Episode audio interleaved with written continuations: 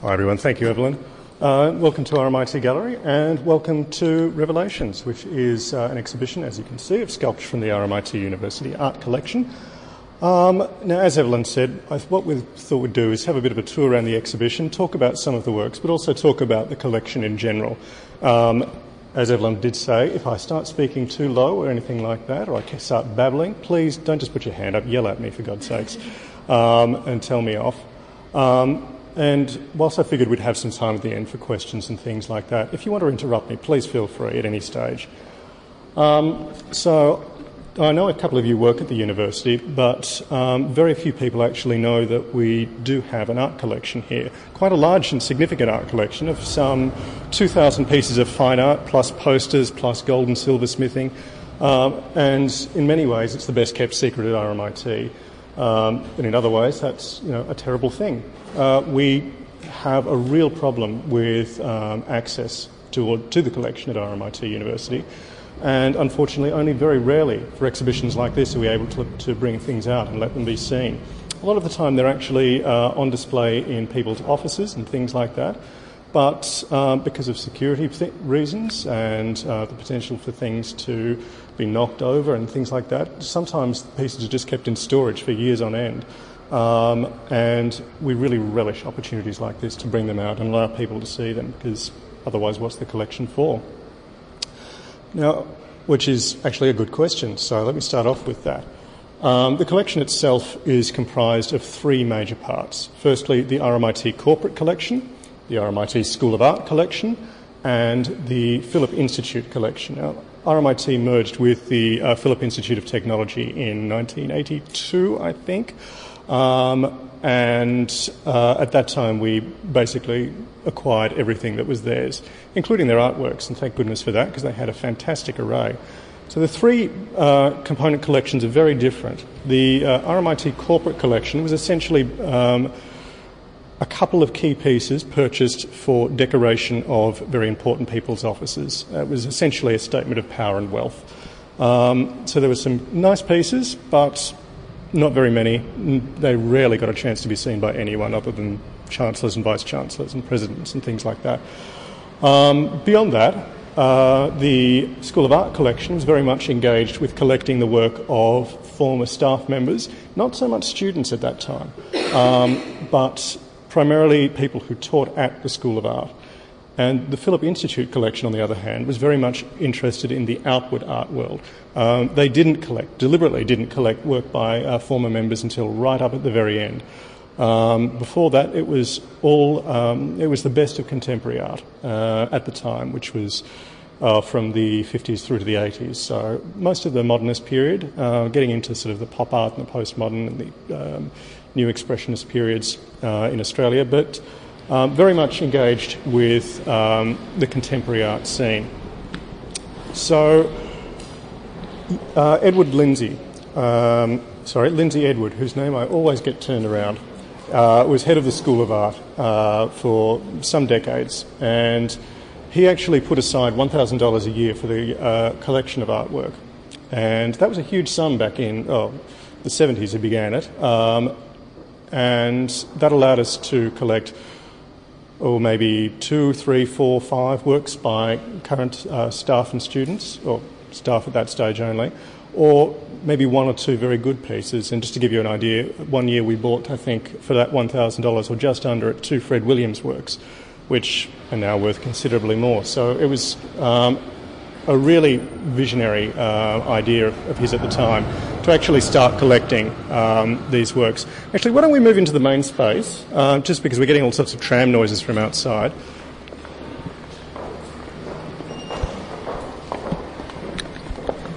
Was Fred Williams a staff member here? He wasn't a staff member here, so that was one of the rare opportunities where we um, looked outside of the staff at that stage. So, but um, once um, Edward had retired from the university, the collection began to languish. We underwent a series of vice chancellors whose priorities were, let's to be polite and just say they were elsewhere. Um, the, and the collection largely went into storage, or once again became uh, the province of very important people and their offices, and most of it got hidden. A lot of it got forgotten. Some of it, I'm ashamed to say, went missing. Um, and we're still looking for some pieces, and so if you spot anything around campus, please let us know. Um, up until the current Vice Chancellor, Margaret Gardner, who was very interested in the possibilities of the collection again and what we could actually achieve with it, what we could do with it. And she began this dialogue with the gallery about what is the collection for. Oh, thanks, Evelyn. Um, now, the collection, so after a series of, um, thanks, Evelyn, series of discussions, uh, the um, art committee was formed, or the RMIT art committee, this. It's on? Is it? Okay. It's on? Right. Everyone can hear? Yeah? Good. Um, the art committee was formed to actually um, talk about the. Um, so this is a bit weird. Um, I'm not used to using microphones and technology and things like that. I'm a bit of a luddite, I'm afraid. Um, to talk about what we could do with the collection, how we could use it, how could it be not just for decoration. Um, so the idea came into being that the collection would be a history of RMIT. It would tell RMIT's story through its staff, through its students who've gone on to become established artists, and there are some major names. Um, uh, most recently, you might heard of people like Sam Leach, who was alumni of the year a couple of years back, or people like Tony Lloyd, um, but stretching right through to people like um, John Brack, who worked here, or Inge King, Tate Adams, people like that, who really shaped the course of art in Australia. And beyond that, apart from telling the story of who has been at RMIT or has a connection to RMIT, actually talking about RMIT's aspirations and its values, uh, being an engaged member of society, uh, being engaged with the Asia Pacific region and with Aboriginal communities, talking about ideas of social justice and new technology, innovation. And the idea was that we would take the collection and mould it into something that reflected all those things, which is very um, very high minded and in some ways very hard to do, but we're endeavouring to do so anyway. And I'll leave it up to you as to whether we've succeeded or not. But this is one of the early stages, uh, basically showing off what we've been doing over the past five years or so, um, bringing to light the old works that we'd already had. And beginning to pull together new and interesting pieces that reflect RMIT's values and its history. Um, so let's talk about a couple of examples of each of those, starting with the very old. Now, over on the wall here, we have two sets of plaster casts.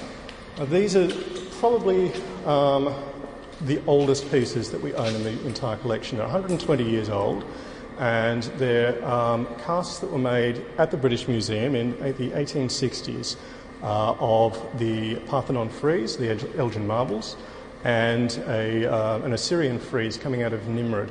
Um, both were discovered in, or discovered is the wrong word, of course. Um, nicked might be a better word, um, in the 1850s um, by the British Museum, taken home to Britain and never, ever, ever to leave again. Uh, however, the British Museum decided that um, other institutions would benefit uh, from similar pieces, and so they had a whole series of casts made, several hundred. Um, most of them were shipped around Britain and used in the various institutions there as a means of, you know, instructing and elevating was the term used because museums at the time were very much about elevating the general public um, and um, allowing people essentially to see what they might otherwise be allowed to see because a trip down to London uh, would cost a fortune. Um, Redmond Barry, uh, Sir Redmond Barry, who was the chairman at the time of what was to become the National Library, uh, not National Library, I'm sorry, State Library of Victoria, um, but was then known as the Gallery of Victoria, heard about these and for the very, very princely sum then of £2,000, um, decided that he would commission an entire set, not just these two uh, friezes, but um, uh, three or four different other friezes, busts, statues, the Venus de Milo, um, cornices, you know, everything you could imagine. Um, and it, he actually commissioned a set of 300 plaster casts, beautifully made. And these are one-to-one copies. Uh, it's essentially exactly like looking at the real thing, except the real thing is marble. Um, of both these pieces and all the other pieces, they all went to the State Library, or what was, as, as I said, then the, National, the, uh, the Gallery of Victoria. Um, and they were very successful on exhibition for about a year or two, and then the library or the gallery discovered that they couldn't actually store them. What were they going to do with them? Well, fortunately, recently, the Working Men's College had been formed, which was then to become RMIT, And so all of these works were shipped across the road um, and they were used by the students for drawing, for teaching about Western art and architecture and archaeology, um, about classicising and idealising influences of Western art. Um, very successful, and we used right up until the present day. The only reason that we have these on display here is because uh, further copies have been made by the, uh, the foundry just over the road in Building 35, and the copies are now used for teaching. Sadly, though, of those 300 pieces, these two friezes, and there's a couple of other bits and pieces we have as well, but these two friezes are essentially all that's left. They are plaster, they do crumble, there is that, but as I said, RMIT tended to forget about things, lock things away, things disappeared. Um, I wouldn't be surprised if you know there's some really fantastic friezes decorating people's houses these days, or um, Did any of the stuff end up at the National Gallery School? No, the, uh, the National Gallery School actually uh, was allowed to take a whole lot of stuff themselves. So um, they got all sorts of things. The, the Gallery Victoria collection was actually divided up um, quite heavy-handedly. Um, the, the, what is now the library was allowed to keep a small um, collection of things, which I think now the National Gallery regrets because what the library actually has is quite an interesting little collection. I do recommend if they, when they have exhibitions, you go across the road, have a look at them. They're really fantastic. Um, I, I, know I'm jealous of them, and I think the National Gallery is at the moment as well. Um, but anyway, we have these two pieces, and we're very proud to have them on display here. Um, relics of you know the Victorian ideals of elevating the public. They have been used as teaching aids, and now once again back on display. And we hope to have these on permanent display somewhere in the university sometime quite soon. Now, moving on to the very, very recent, and we have here uh, this pair of chimpanzee hands by Lisa Roet. Now, these pieces, once they've finished uh, being exhibited here, will go straight into um, permanent display in Bowen Street, which runs up the middle of the university. Slightly ill timed, I'm afraid, given that Bowen Street is going to be closed quite soon for the big new development that's happening down the other end, so there'll be very limited access. But these are going to be closer to uh, Building 1, they're going to be positioned just outside the School of Art, and they're part of a program of public works that the university has been organising, a public sculpture. Um, things that uh, people are able to identify easily, interact with, um, but which, as again, talk about our history. Uh, Lisa is, uh, or was, uh, no, still is an alumnus of RMIT, was a student here. Um, she was actually a painting student, never trained as a sculptor. Um, some of you might have been here a couple of weeks ago. She's actually talking about her work, but uh, she took it upon herself uh, one day, you know, many decades ago now, just to enter a sculpture competition to see how she would do. And much to the chagrin of the uh, sculptors there, she actually won, and that started her what she now considers to be her real career uh, as a, a, sculptor of uh, public works. So these are both chimpanzee hands, um, modelled on life. She took casts from a chimpanzee, um, but uh, she does regard her practice as being uh, an organic one. So they're not just facsimiles. She, while she got the general shape with the cast, she actually then erased all the, um, the details of the skin and the, the palm and the folding and the lines and whatnot, and actually redid them herself to actually uh, make sure there was still artistic input and they're not just, you know, Jeff Koons style blown up, you know, facsimiles of the real thing. So there is an artistic interpretation there. Um, but these pieces are very much about uh, the way we communicate between species non-verbally. Excuse me, losing my voice a little uh, talking about the way we understand the world and we understand each other. Uh, so they're very much about non-verbal communication. Uh, it's interesting with the reaction we've had with from these actually. Lisa herself regards them as very warm and opening and um, a very friendly gesture. But we've had some um, some comments. People are saying, you know, I love them, but they're very sinister. Um, so I don't know. Personally, I don't see that myself, but I like the fact that these things are open to interpretation. Hopefully, when we put them on public display, they don't seem sinister. Uh, they are going to be welcoming people into the School of Art, um, into the um, painting and drawing building, Building 6, which is basically just behind us, actually. Um, uh, they'll be mounted on bluestone there, and we hope they'll look fantastic. So we were really pleased to be able to bring them in before they actually went on public display. Now, if you've been around the exhibition before, you'll actually see photos all around the walls, and these are works that are currently situated in public places across RMIT's uh, three Melbourne campuses, um, so Brunswick and Bundoora being the other two. Uh, these are works that we tried as we might, there was no way we could get them in. Um, and we really did try. The work behind you, uh, which is by Victor Greenhalgh, and Victor Greenhalgh was one of the first uh, heads of the School of Art. We wanted to be able to bring that in because it's a really fantastic example of um, that same classicising impulse that was very um, um, much apparent in Australian art uh, through. Mm, through from the you know, early 1900s right through to the 1950s probably beyond as well. You might think of uh, Bertram Mackennal, uh, who's a very famous Australian sculptor. Um, but that would have paired very nicely, of course, with the two friezes. Sadly, it's not only attached to a block of granite, which is about as big as that, um, it's also very, very fragile. It's made of sandstone, so we could have detached it from the granite, chipped away the mortar, lifted it up, and brought it in. That would have required it being tipped sideways, and uh, our conservators thought that would actually crack it in half. Uh, we didn't want to take that risk. So, sadly, this, along with multiple other pieces, just proved too difficult, but we wanted to represent them. Public work is very important to the, the Vice Chancellor and to the Art Committee, and um, we wanted to make sure it was represented somehow within this exhibition. A part of my job as collection coordinator is actually uh, project managing the new pieces of the um, of public artwork. Um, and two of the newer pieces you can see at um, RMIT's Building 13, which is the Emily McPherson building, uh, formerly the Women's Teaching Academy, um, currently the head uh, where the uh, Graduate School of Business and Economics currently resides. Um, and the two works there were very much um, site specific works. One is by Simon Perry, head of the School of Art, talking about the history of the building as uh, shaping the women's domestic economy within Melbourne. Very interesting piece that talks about the relationship of sculpture to the city beyond it, or public sculpture, I should say, to the city beyond it.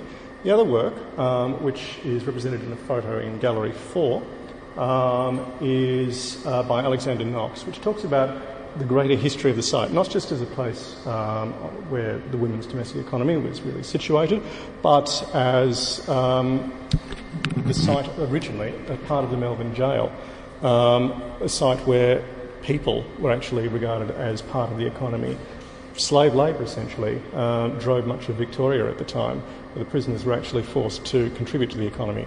Um, and it's a very interesting piece uh, talking about the current history of the building as a place of economics and the past, rather darker history of the building, uh, asking the people who are currently there to reflect on its um, history and think about their place in it.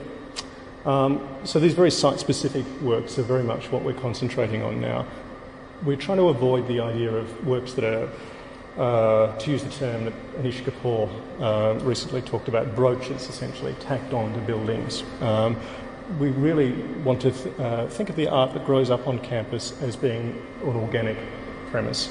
Um, something that is you know, part and parcel of the university, of the experience of being at RMIT. Um, again, other people are going to judge the success of that, but that's what we're aiming to achieve. Now, let's move up into this corner a little bit. Uh, here we have some of the great success stories of RMIT. Excuse me. Um, and that is the Centre 5 group. Now, this is basically the core of what this exhibition grew around. I don't know if any of you are familiar, but the Centre 5 group consisted of, confusingly, seven people. The five actually refers to their, um, their five point program of integrating sculpture and architecture. But um, they were Inge King, Vincas Jomantas, Julius Kane, Joe Zikaras, uh, Clifford Last, Norma Redpath, and Lenton Parr. Now, Five of them actually taught at the university. Uh, we only own three of their works, or three of the artists' works in the collection. Uh, very fortunately, we own two works by Inge King. Inge's a household name in Melbourne, really. You've, I'm sure you're familiar with her big work, uh, Forward Surge, which is just outside the NGV, or between the NGV and the Art Centre, which is the big black curving waves. Fantastic piece, as many of her pieces are. Really interesting career. Uh, you can actually see a retrospective of her work down at the NGV at the moment. Um, which is across at the NGVA campus across three levels. Awkward way of displaying it, but fantastic work, so worth seeing. So we have two of her works. Um, a mid-career work just behind you there, which is when she was really playing with uh, ellipses as a form, and she was also um, dallying with semi-representational artworks, uh, works that reflected things in nature, in this case seed pods, um, but were not uh, really one-to-one representations. They were abstractions still, and she's always within her career had this sort of teetering balance between representation and abstraction. One of her later works over here uh, from 2004, when she's just beginning to move into her current phase, and she is still practicing at the age of 98. Um, she still makes sculpture. She's very much interested at the moment in uh, these circular forms. Um, this is not one of her constellation series, which is what she's really working on at the moment, which reflect uh, the uh, rings of planets and the movements of the stars and star systems and things like that. But she's in- interested in the circular form, and this is one of her early experimentations with that series. Um, uh, as I was saying, the Centre 5 group, immensely important. They were very much interested in um, the ways that architecture could be popularised and driven uh, during a period of extreme conservatism in the 50s, 60s, and 70s in Australia. Um, people did not want to know about abstract art, not even other artists. Uh, you might be familiar with the, the Angry Penguins and the Antipodean Manifesto, very much concerned with um, this, the threat of abstract art, that it was actually dumbing down art. Um, and it was going to be a danger to the art, art movements of the future. So the Centre 5 group really wanted to educate people about the possibilities of, of abstraction. They thought it was really the way forward. It was um, going to uh, open people's minds to new ideas, especially ideas coming out of Europe, as um, the American schools of abstraction and minimalism were only just really getting off the, uh, off the ground at the time. Um, and they wanted to really work with architects a lot. They thought working with architecture would be the way to integrate sculpture back into buildings. As uh, sculpture used to be very much uh, talking about uh, statuary, um, decoration, things like that. They didn't want to revert back to decoration, but during the modernist period, buildings had become very stark, severe, um, brutalist, moving away from this decorative idea where form followed function. There was no room for anything, you know, artsy fartsy or anything like that. Um, they wanted to move back to an integration of the two, and they saw that as the way forward for sculpture. Sculpture was, again, also struggling a bit in Australia at the time. Sculpture's been really moving forward in fits and starts until recent periods, um, largely due to uh, a dearth of materials, a dearth of um, technological innovation, uh, in many ways, a dearth of talent as well. Only up until about the 1950s, uh, or before the 1950s, there was no real sculptors of note working in Australia. Uh, only until people like uh, Victor Greenhalgh, Bertram Mackennal, uh, Percival Ball began really working. Um, actually, Percival Ball was much earlier. I don't know if you regard his sculpture as good or not, but you know, that's up to you. Uh, very conservative, but um, technologically advanced. So that technological advancement was lacking in many ways. Um, and again, the Centre 5 saw this as a driving point. Now, they weren't particularly successful. I did have some great commissions working with architects, but nothing entirely memorable. Um, on the other hand, their influence was really felt most of all through their teaching. Mostly here at RMIT, a little bit at Melbourne as well, holding free lectures for students and architects. Um, but those who worked at RMIT were immensely, uh, immensely successful at shaping the course of architecture for coming generations, um, really popularising sculpture as a medium, um, and showing the way forward for abstraction as well. And the works we have here, uh, as I said, were really the kernel of this exhibition. Um, we wanted to show what the RMIT Sculpture Department had been capable of over the years and its influence and, again, its history within the collection. Um, however, we, whilst we had this fantastic history of sculpture, we didn't have many of the pieces. The two by, um, obviously, by Amy King, we had. And at the time, we only had the one piece by Lenton Parr, this wall piece here, which had actually come from the Phillip Institute.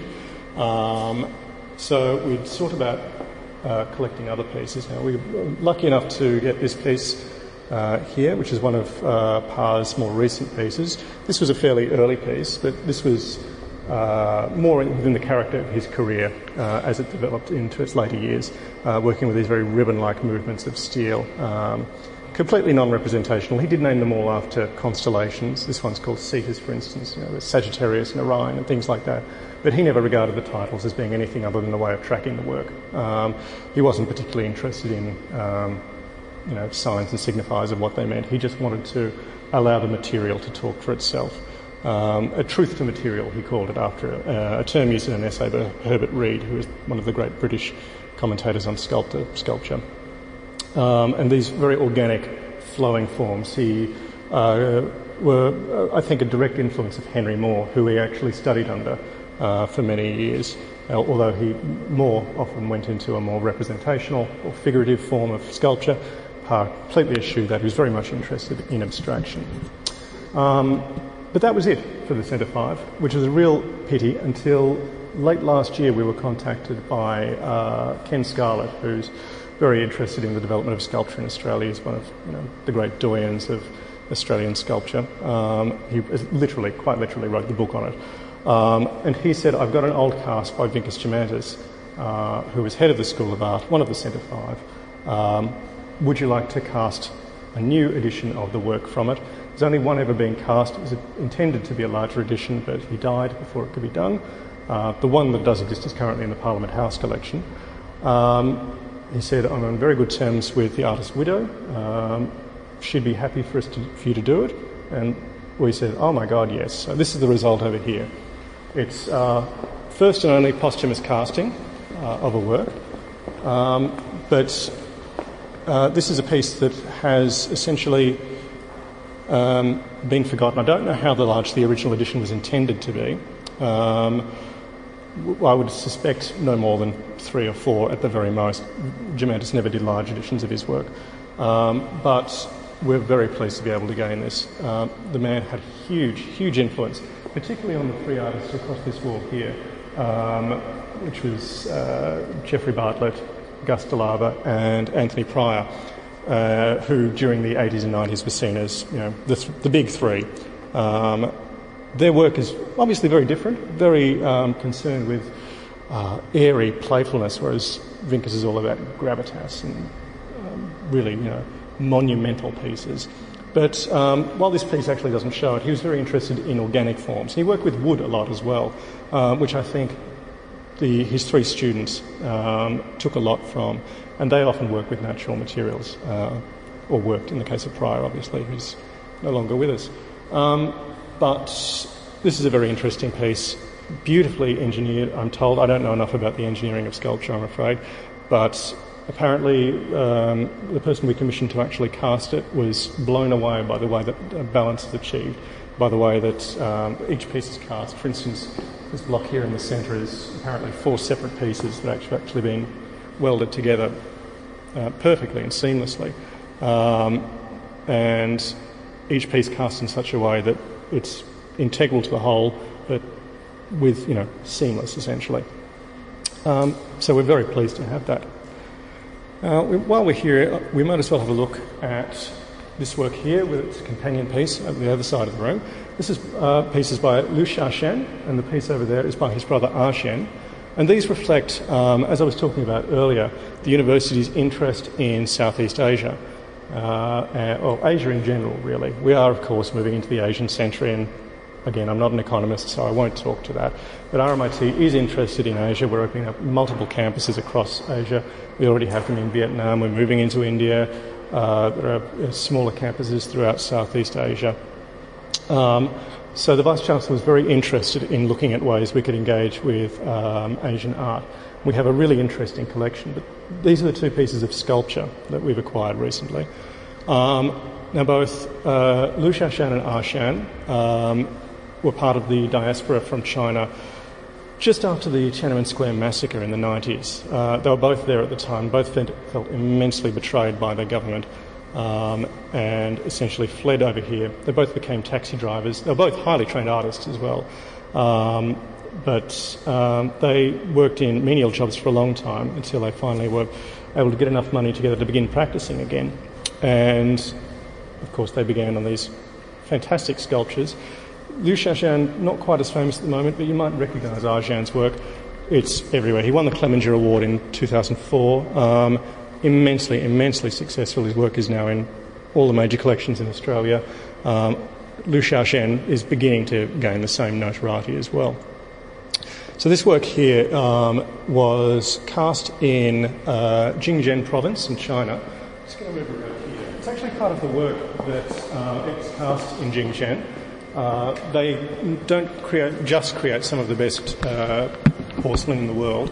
It's actually the home, the historical home of porcelain production in China. Um, and both of the brothers' art was very much concerned with the history of uh, Eastern art, but talked about through the mode of Western art.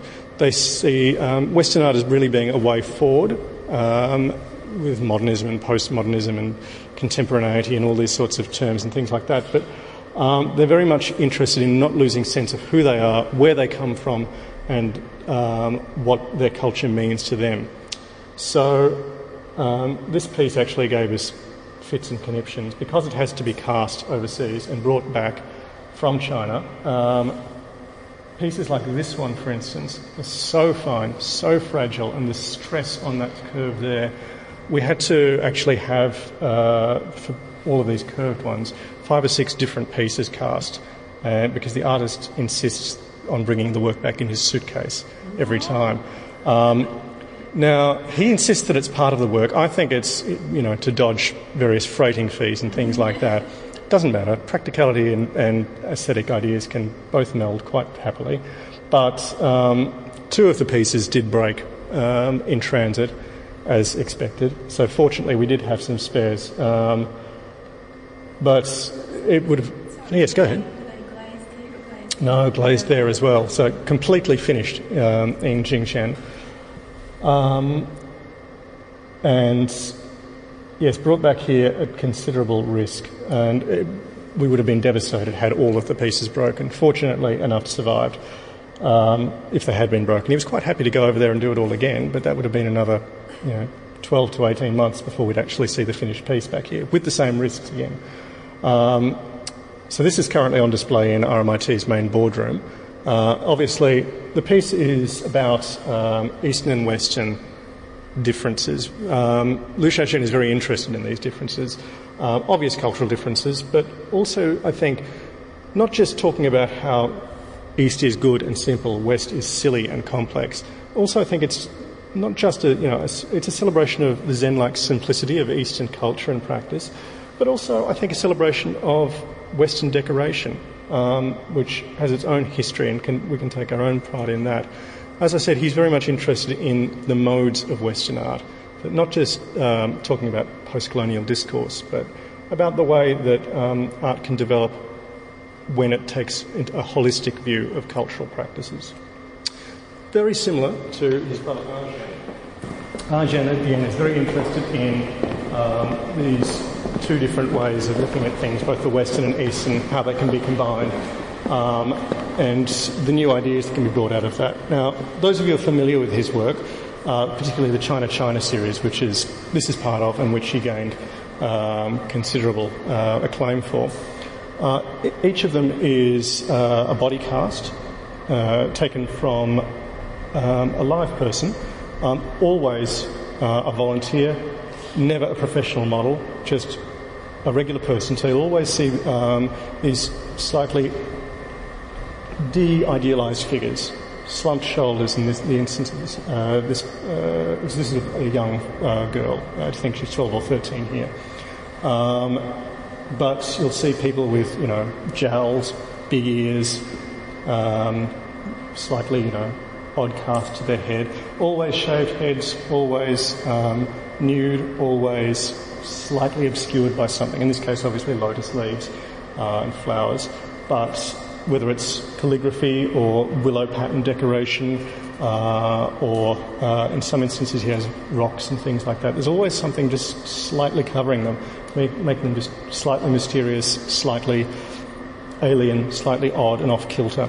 Um, always very beautiful though. He's very much concerned with the aesthetic possibilities that um, one is capable of. Uh, in reference to ord- ordinary people, in inverted commas. Um, and these uh, works look towards the Western tradition, obviously, of the bust, um, and uh, very, you know, very important Western uh, mode of sculptural expression, where sculpture actually became portable as opposed to giant statues and things like that. Um, but it harkens also back to the Eastern traditions of death masks, uh, also popular in the West, I must say, but also to the terracotta warriors and things like that. Um, so he really is looking at um, ideas of engaging with death in many ways. Um, and I think this is also brought, brought, out by the lotus leaf and ideas of nirvana and things like that. Others of his work are sort of less concerned with that, but they all keep the same model of working.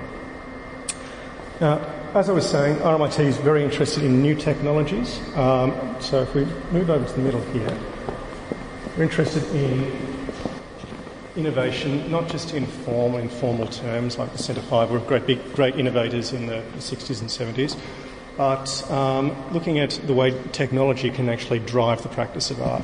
So here we have this piece by Sam Jinks. This utilises technology that wouldn't have been available for more than five, maybe ten years at the very outer.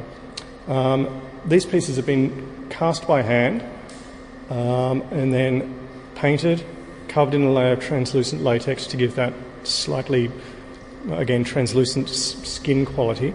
Um, and then each and every hair, both on the heads and the bodies, individually sewn in by hand. Um, it's a really obsessive piece. Um, done by, I think, a man who is himself very obsessive. He's um, very much interested in obtaining perfection in detail. Um, he's not interested in idealisation or perfection of form very much. I mean, these are non idealised forms, as you can see. It's all about fleshy folds and um, sagging and curled in bodies and things like that. Um, but he's very interested in how he can obtain the perfect representation of that form. So it's painstaking work, um, and he actually came in to check that you know it hadn't gotten dusty and there was no hair out of place before we put it on display. Uh, he'll be actually doing a talk, I think, in a couple of weeks' time. So please, if you're interested, come along and see that. But as I said, the technology wasn't didn't exist before um, you know the late 1990s. Uh, Sam Jinks has no uh, formal training whatsoever. He worked for a time in film and television doing makeup and uh, modelling and things like that. But um, he received a lot of work under Patricia Piccinini, who I'm sure whose work you're familiar with. Um, he actually, she would design the work, he would make it for her. He really got to grips with um, the media in that way, and then more recently went out on his own. Um, he gets a lot of comparison to Ron Mueck, whose work you might also be familiar with, but where Ron Mueck is very much interested in expanding and blowing up the body and showing it in ginormous proportions. Uh, Sam is very much interested in uh, taking it down, making it smaller, um, showing you know, the, the, care and detail that he can achieve using these media. Another piece very similar to the, well, not entirely similar, but um, again using this very new technology here.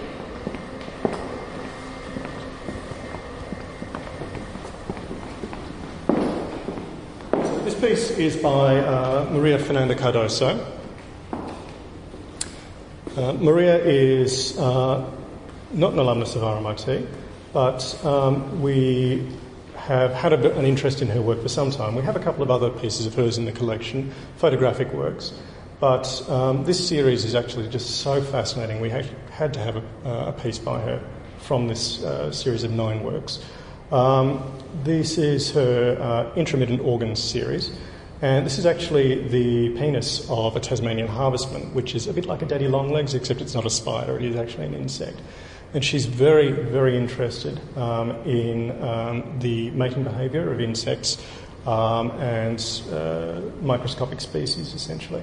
Uh, and she uses the very latest in electro. Uh, electron micrography, I'm probably mispronouncing that, um, and uh, using you know, high, high quality telephoto lenses. She's um, just received a new grant to work on um, uh, a type, new type of spider and their mating behaviour. And for that, she's had to commission the very latest lenses from the BBC. um, to, uh, to actually photograph these things, which the BBC hasn't actually used yet for nature documentaries, but um, she'll be the first to actually really get her hands on them and get to grips with them.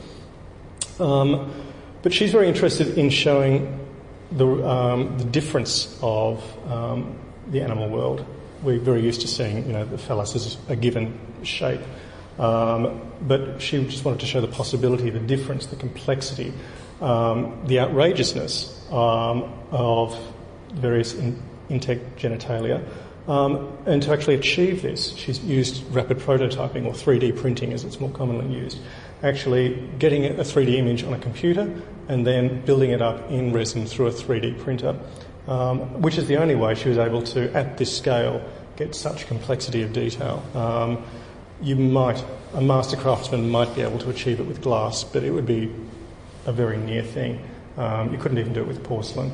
So um, it's really, for the first time, I think, bringing this sort of complexity to scale and allowing it to be seen in a three dimensional form. Um, so that, that blend of science and art is really something we couldn't go past and had to be part of the collection for us. So we're really proud, proud to have that on display here.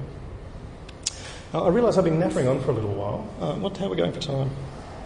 Um, we're coming up to the end of Coming up to the end? Yes. Well, does anyone have any questions they'd like to ask? I was just thinking, Jon, would you like to actually end um, in the sound room? Oh, okay, Because I think that's- that's a really important part. Jon curated the uh, sound exhibition Soundbite City last year, and um, he's, um, he's made a fabulous room. Uh, how do you display sound? And is sound sculpture. And so I think if you ended in there and talk a bit about um, Bill let's, let's go work. back out there.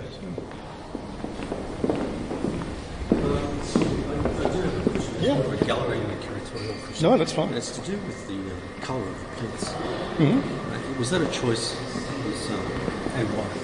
Uh, yes, it was a, um, a definite choice. Uh, we're just talking about the colour of the plinths, which is a much more complex question than um, you know the sound first. The last time I was in, I got the, the name of the colour because he's go. a friend of mine. Ah, there we go. So Well, this one's tuxedo grey, if Tuxedo anyone's grey, interested. exactly. Yes.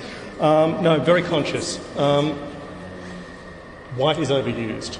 Um, it's become a cliche now. Um, it is a very clinical um, way of displaying things, very ultra modern. Uh, and while we do have a lot of modernist works, we also have a lot of very organic pieces as well, works um, that are older and very much newer as well. We didn't want to talk about them in terms that have become stereotypically modernist um, and very cold, very clinical.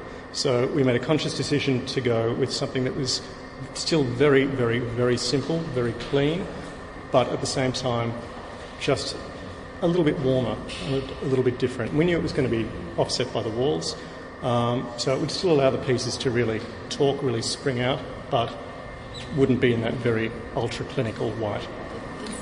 Sorry, is Dan Jinks on Sam white? Is the ex- exception because he likes his work to be displayed on white. He's, it's a deliberate choice by him, and we didn't want to. There's a lot of warmth in it, and the grey would probably. Yeah, the exactly. It would it would have killed it anyway. So, yeah, but he insists on white, and we're happy to. You know, if any of the artists have said no, or the living artists, obviously, yeah, And it's called Tuscany. tuxedo grey. Tuxedo grey.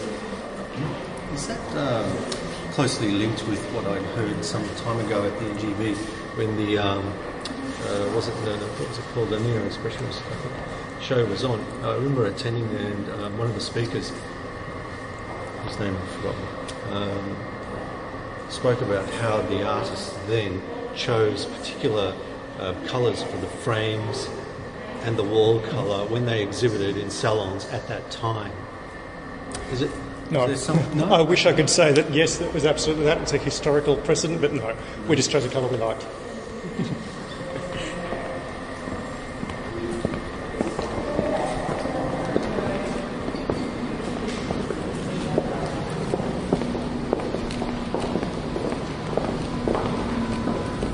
So as I was saying, and I'll stop out here simply because there's a lot of sound actually in there.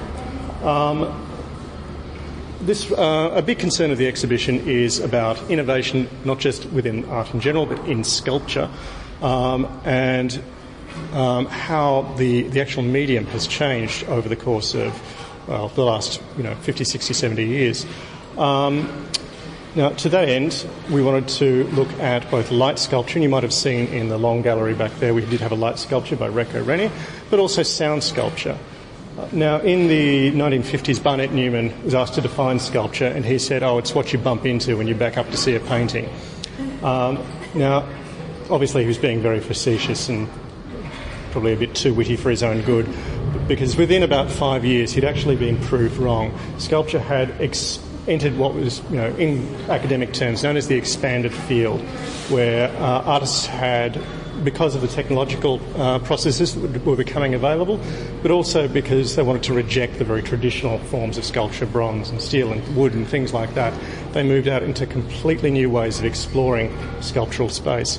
Now, sculpture is about the examination of form and space. Now, sculptors will argue about this ad nauseum. You know, if you ever want to really get into a good debate with sculptors, they'll go, they'll go on with you about this at length.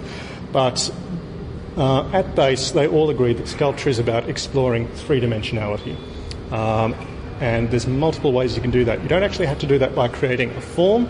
Many sculptors insist that you can do that just by exploring the concept of space. And so we have this work here by Bill Fontana.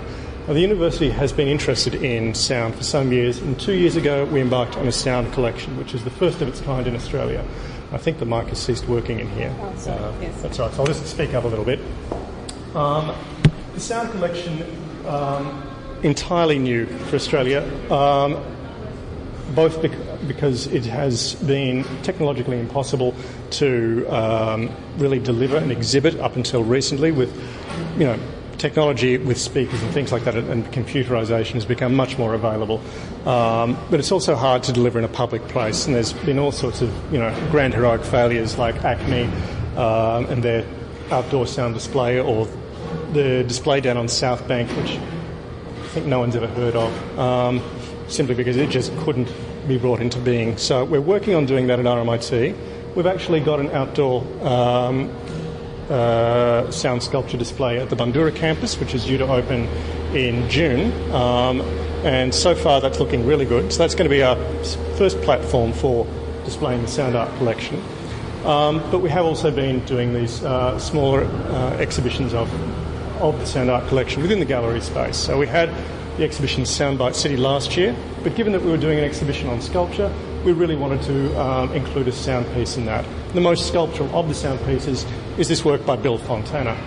Uh, Bill is an American artist um, working out of San Francisco.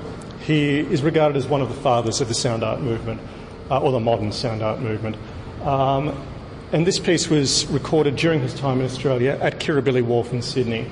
Uh, it was made using what was at the time cutting edge technology. Only the ABC had recording equipment sufficient to do what he wanted, so he was working with them um, at dawn every day before the recording equipment went off to the studios to be used. Um, and he essentially set up uh, an eight channel map of the wharf. Now, the wharf, I don't know what it's like now, but at the time it was just concrete with these holes drilled up through the bottom. Uh, and as the tide came in, the water would lap up and create this resonant, well, you can hear it, this sort of sloshing bonk of a sound. So he thought that not only could he create a sonic map, as it were, of that, um, of that time and that place, but also that it had an uh, inherently aesthetic and musical quality, and he wanted to bring that out to it. So actually, when you go into the room, it's actually an eight stereo array that's been set up, um, and you can, when you sit in the middle, it actually creates that map of space and that point in time. This was a really interesting purchase for us because very serendipitous. It turns out this piece was first exhibited here at RMIT Gallery in 1977 um, when Bill was doing a residency. Uh, we didn't know that at the time. We just thought it was a really interesting piece of work. But these are the things you discover. Um, and he said, oh, you know, goodbye because of this. And we thought, well, there you go, instant history. So I really recommend going in there, having a listen. It's a 27 minute piece. That can be a little bit long for some people, but it's worth even just going in for a few minutes. Now, the blue light, again, this is going back to your question about exhibition design. The blue light is not part of the work, but uh, we wanted again to de emphasise that very clinical gallery space. Um, without the light there, it's basically just a row of eight speakers, well, not a row, sorry, a circle of eight speakers looks a bit monolithic and a bit imposing. With the light there, it becomes a very different experience. Um, blue, obviously, resonating with water and things like that. There's actually a pattern display of lighting in there. So, again, very much to de emphasise that white cube effect of the gallery, make it all a bit warmer, a bit more human, a bit more interesting. So, are there any more questions? Please thank Jon. Thank you very much for coming in.